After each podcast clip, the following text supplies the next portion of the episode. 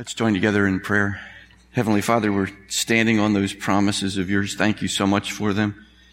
And thank you that as we look ahead now in the book of Revelation, we can continue to stand on your promises that are there. Sometimes some would say they're, they're threats, uh, and they very well may be for some. But thank you that we have your promises here and we have a, a great privilege to be able to help others to get out from under the threats. So we thank you for this now. Thank you in Jesus' name. Amen. Let's turn together Revelation chapter 10. We're going to be looking at the entire chapter. It's only 11 verses long this evening. It has to do with a little scroll. I'll read these verses in just a moment.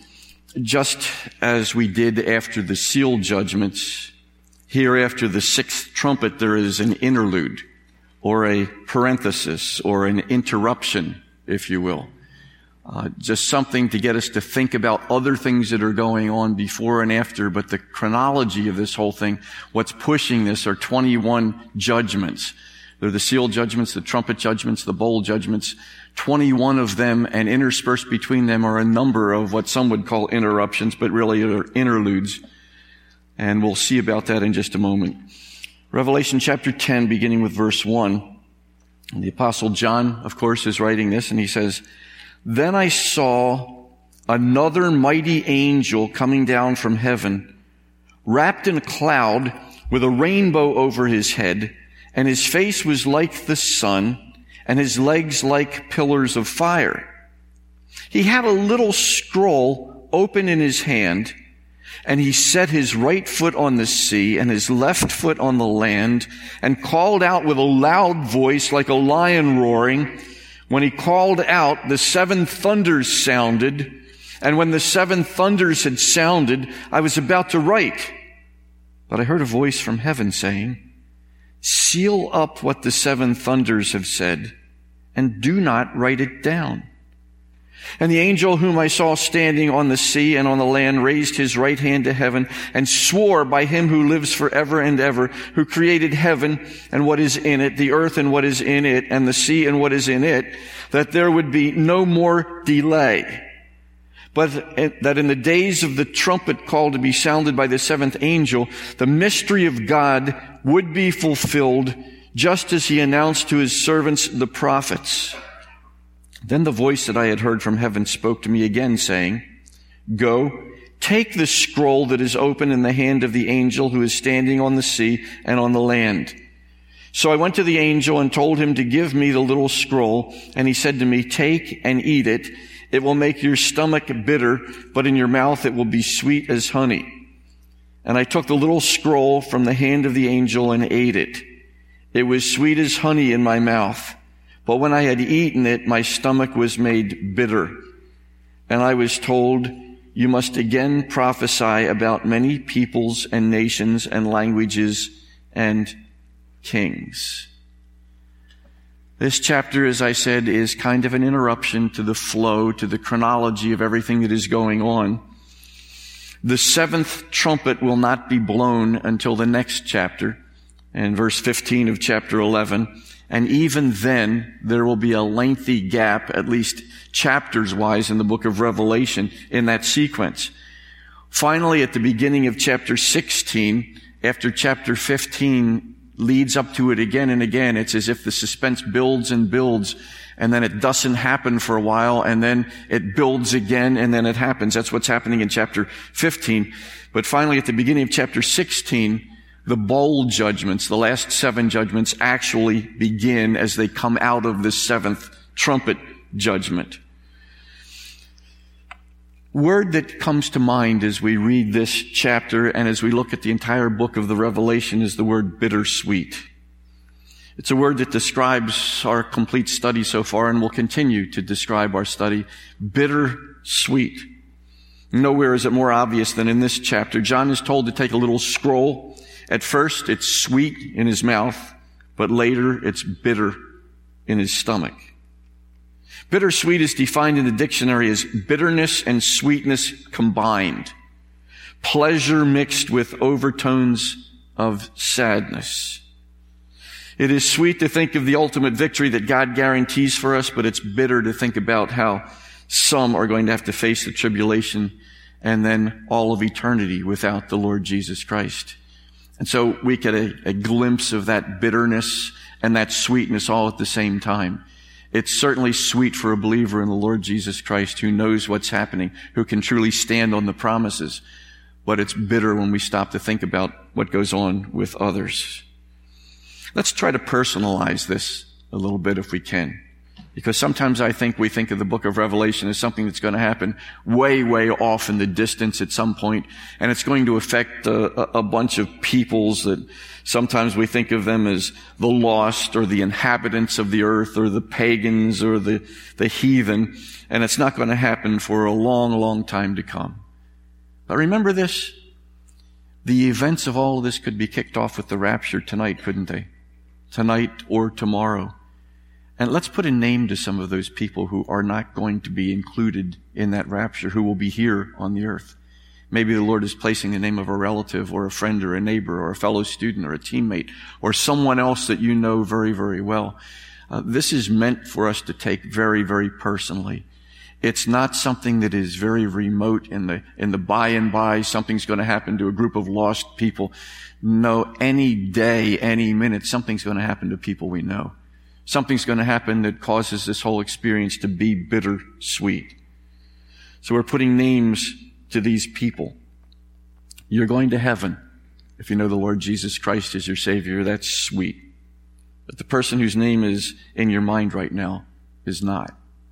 And that's bitter. Let's look at the unusual action of the mighty angel who's described for us in chapter 10 verses 1 to 4 question may have come to your mind who is the mighty angel? Did anybody question that? Who is this mighty angel? There are, as many times takes place in the book of Revelation, there are uh, schools of thought with regard to whom the angel is. There are two possible answers that surface the most. Strong case can be made for either one of them. Some believe the mighty angel is Jesus. Now, why would they believe that? Uh, if you look at that description again in verses 1 through 4, you'll see the description is quite similar to a description of what can only be Jesus in Ezekiel chapter 1. Also a description of Jesus in Revelation chapter 1. There are many similarities between the description. Even the expression like a lion roaring in verse 3 could be a reference to Jesus, the lion of Judah. And it's easy for me to see why some people will say that this is Jesus. But some believe that it is another one of the great angels of heaven, that it isn't Jesus. I've concluded that it may be either one of those, but I certainly, uh, when I come to a conclusion, it is that it's another great angel, that it's not Jesus who's being spoken of here. And we'll see that as we go along, I believe. There are nine aspects of this angel that are seen just in these few verses. First, he is identified as another mighty angel. Now, if you think of that, another mighty angel. The Greek word for another is the word allon. It means another of the same kind. Since Jesus is absolutely unique, in my mind, that eliminates him from consideration right at the outset. This is another mighty angel, another of the same kind. Jesus is unlike any other being that we know of or have ever heard of or that ever existed. If Jesus had been meant here, then the word that would have been used would not be allon, but it would be heteros, another of a different kind. That would have been more appropriate. Another of a different kind of a mighty angel if they wanted to use that term angel to describe the Lord Jesus. Now, if we were to go back to chapter 5, verse 2, and I won't take the time to do that tonight, but if we were to go back there, we would see the introduction, first of all, to a mighty angel. It says a mighty angel, and that was the one that was proclaiming with a loud voice, who is worthy to open the scroll and break its seals. That was a mighty angel. That was the first reference to a mighty angel. This is another mighty angel of the same kind. And I believe that that's the reference that is involved here. It's been John's custom to specifically designate Jesus whenever he's mentioned in the book of Revelation. He has a lot of titles and descriptive names for the Lord Jesus, none of which are ever an angel in the book, That's, which is another reason why I believe this is not Jesus. This is another angel. He's called, and if you can read fast or listen fast, he's called all of these things in the book of Revelation, the faithful witness, the firstborn of the dead, the ruler of the kings of earth, the son of man, the first and the last, the living one, the son of God, the holy one, the true one, the amen, the beginning of God's creation, the lion of the tribe of Judah, the root of David, the lamb, the faithful and true, the word of God, the king of kings and the lord of lords. He's never called an angel. When they want to talk about Jesus, they use one of the names that describe him that is clearly the Lord Jesus. One of the commentators states that in the apocalypse or in the revelation, angels are always angels. So you will read, if you're reading commentaries, you will read that there are a number of people who believe that this mighty angel is Jesus because the description is so closely that of Jesus in other places, but I don't believe that it can be referring to Jesus. There's something else here too, as we say there are nine aspects of the angel presented to us. One, he's identified as another mighty angel. Secondly, the angel is pictured coming down from heaven.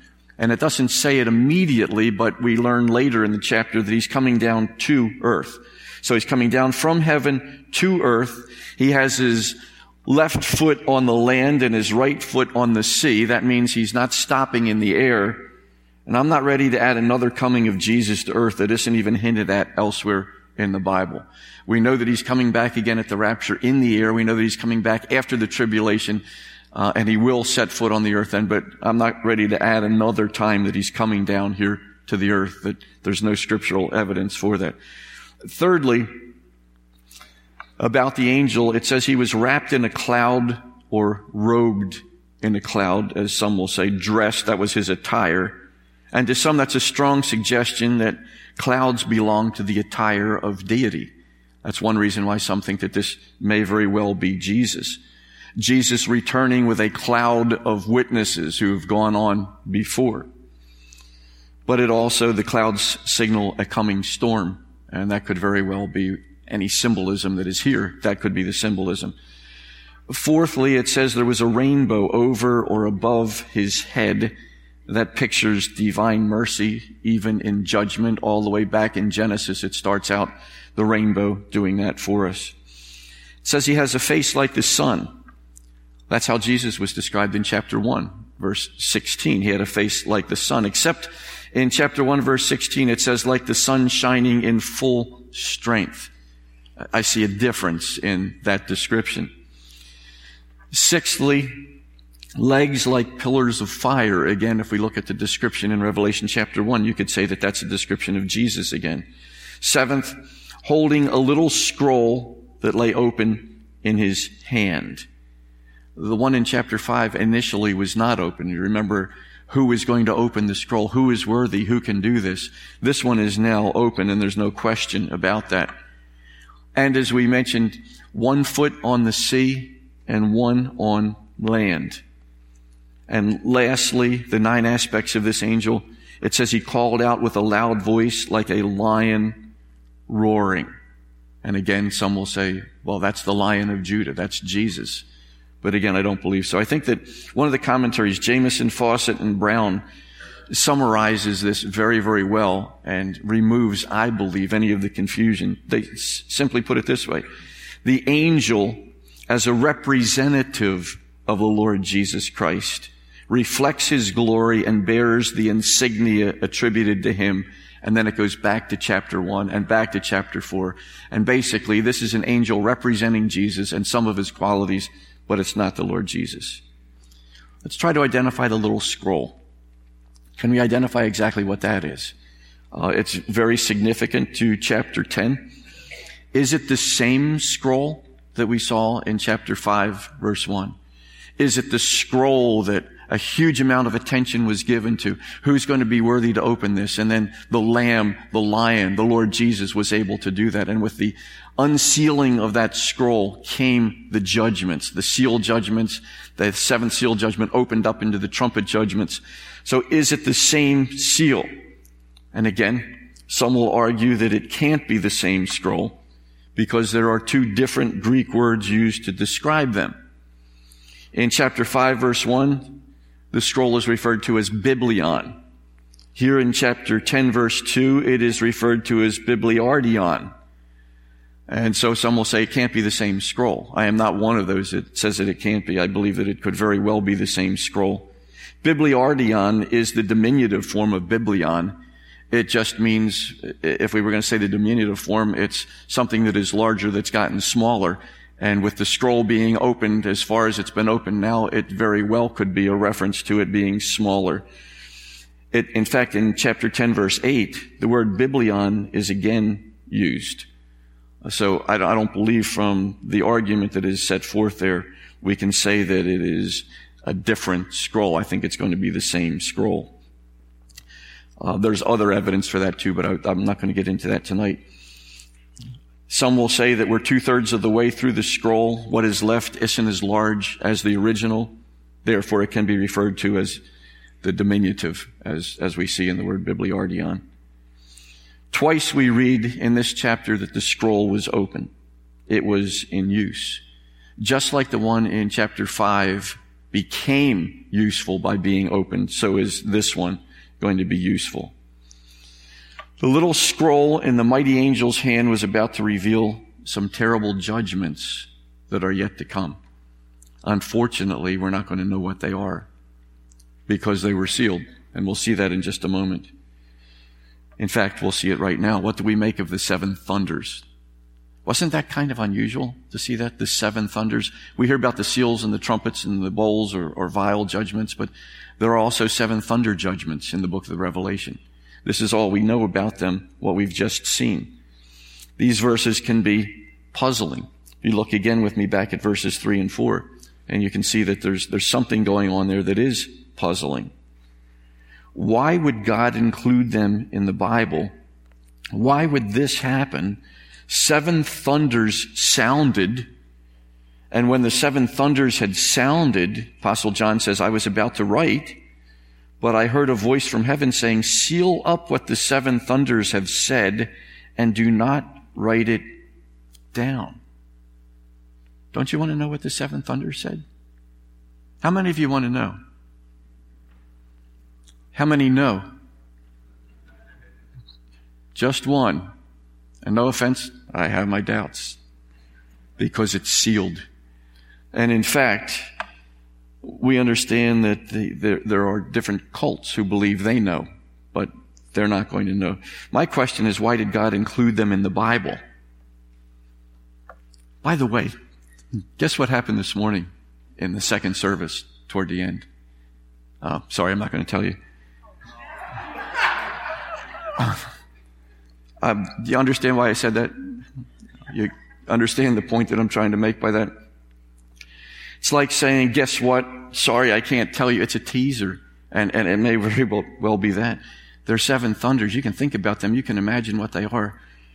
Um, there are specific things God has chosen not to reveal to us until the time is right for whatever his reasons may be.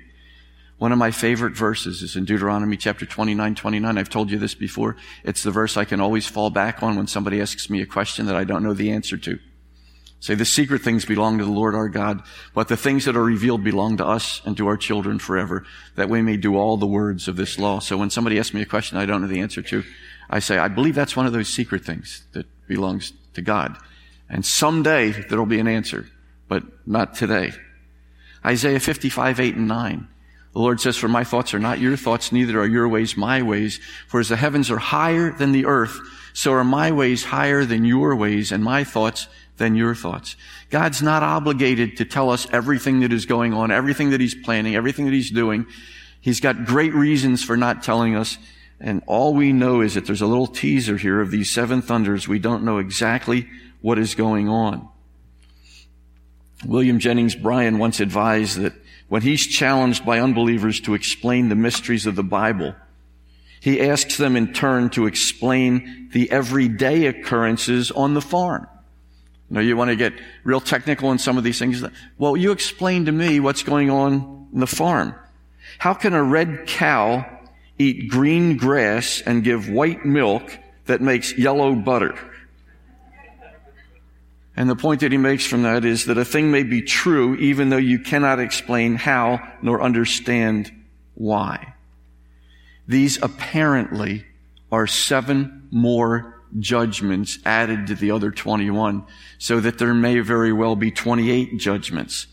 Thunder often accompanies judgment in the Bible. The angel called out with a loud voice like the roar of a lion. What he shouted, the voices of the seven thunders spoke. When he, when he shouted, they spoke.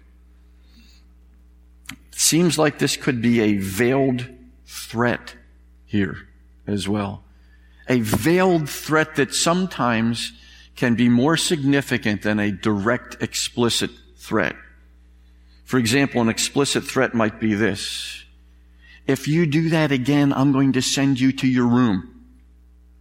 Uh, that's explicit that they know what's going to happen. They probably would have been going to the room anyway because they can take their laptop there, they can listen to their music, they can watch their TV, they can do whatever they want to do. Um, but at least that's an explicit threat.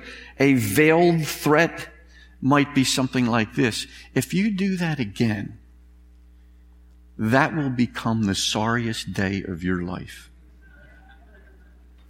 They have no idea what's coming.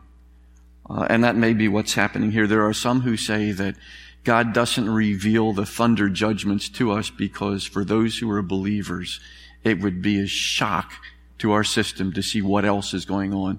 And to those who are not believers, they may do something very reckless as a result of hearing that. But for whatever his reasons, God wants us to know we don't know everything.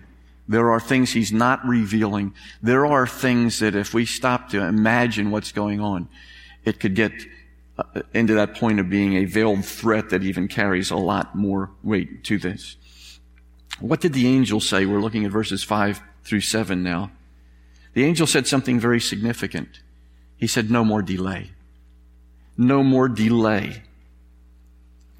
He went to a lot of trouble to reinforce this point. If you look at verse 5, the angel whom I saw standing on the sea and on the land raised his right hand to heaven and swore by, and of course, again, to me, this is not Jesus. Jesus would not be doing this. He would not have to do this. Swore by him who lives forever and ever, who created heaven and what is in it, the earth and what is in it, and the sea and what is in it, that there would be no more delay. He's very serious about this point. He's making the point. No more delay.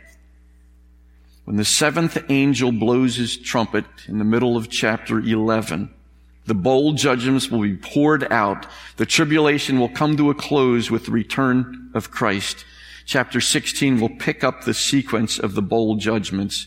And it says here, the mystery of God will be fulfilled. It says in the ESV or accomplished. It says in other translations. What's this mystery? This mystery in the scripture is always something previously hidden but not revealed. It's not something that you've got to try to figure it out based on clues and evidence. It simply has not been revealed before, and now it is revealed. The prophets didn't really understand what was going to happen. They didn't know how God was going to end history and set up his kingdom. They didn't know the when or the how. But here's the point from this. No more delay. That's the answer to the question of the martyrs back in chapter 6, verse 10. How long, O Lord? Do you remember that? How long, O Lord? When is this going to be over? When will be, we be avenged? And the answer is no more delay. What was John told to do something again very puzzling in verses 8 through 11? This little scroll was to be eaten.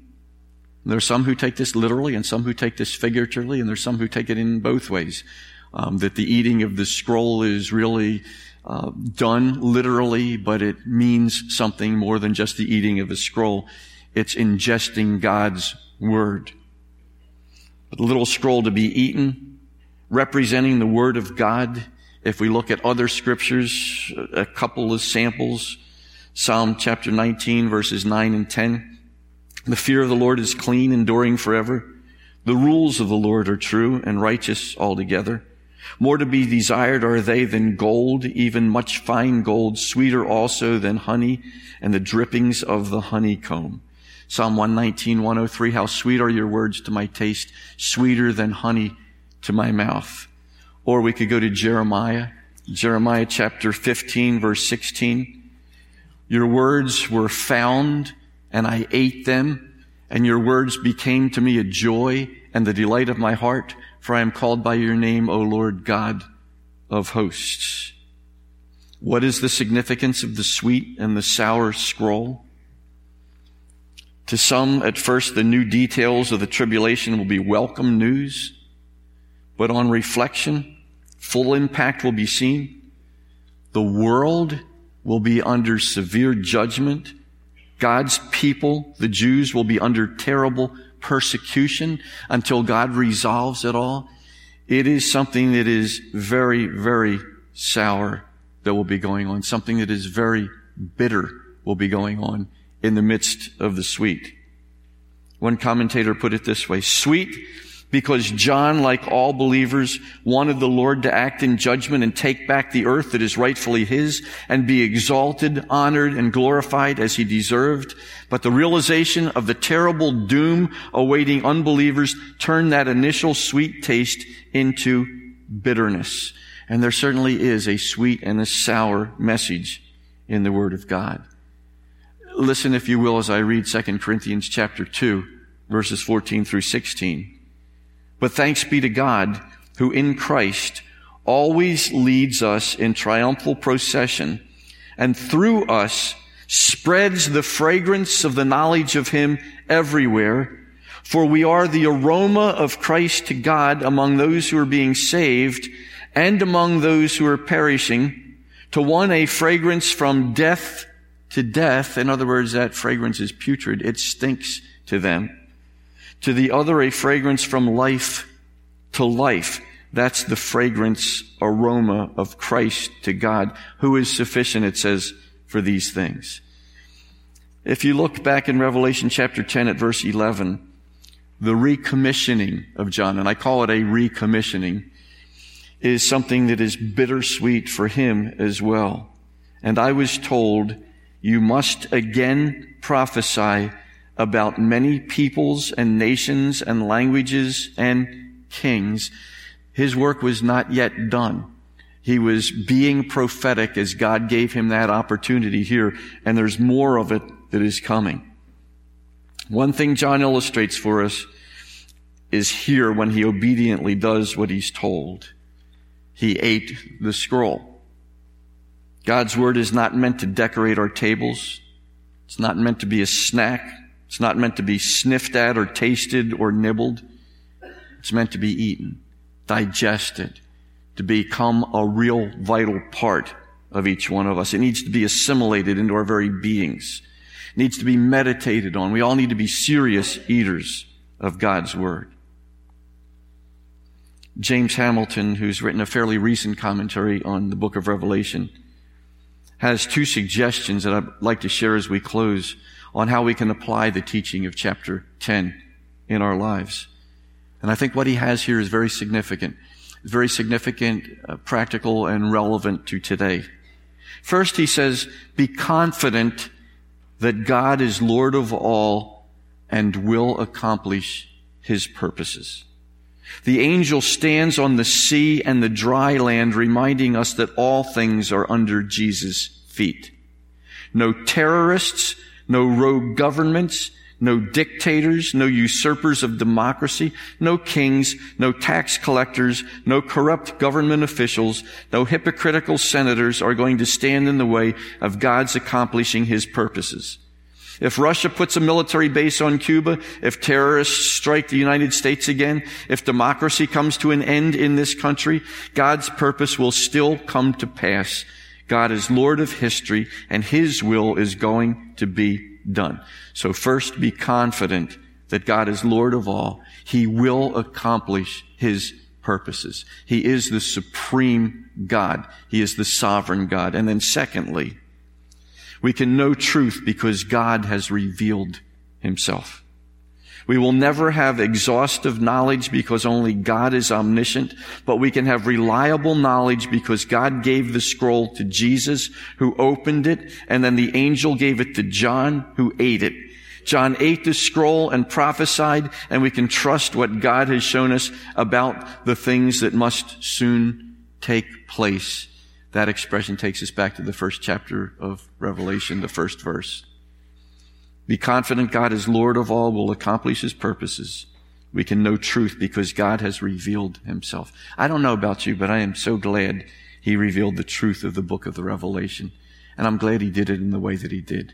It forces us to study hard and it forces us to realize that there are some who are going to look and not get exactly the same thing and we love each other through that and that's okay. Uh, but what is here and what we're all agreed on is extremely powerful. Let's pray together. Heavenly Father, thank you that we are confident that you're Lord of all. You will accomplish your purposes. We know truth because you've revealed yourself in your word and you've told us what is going to happen. We're able to read the final chapter. We thank you for that. It hasn't happened but it may as well have because it's absolutely certain. I pray that you'd help us to get back to thinking about that word bittersweet and not be content that it's sweet for us who are believers, knowing that it's bitter for others who may have to face this tribulation period and an eternity without the Lord Jesus Christ. May that motivate us and may that give us incentive that we need to not think that you've left us here on this earth to enjoy ourselves, to have a good time, to get the best that we can get in enjoying leisure.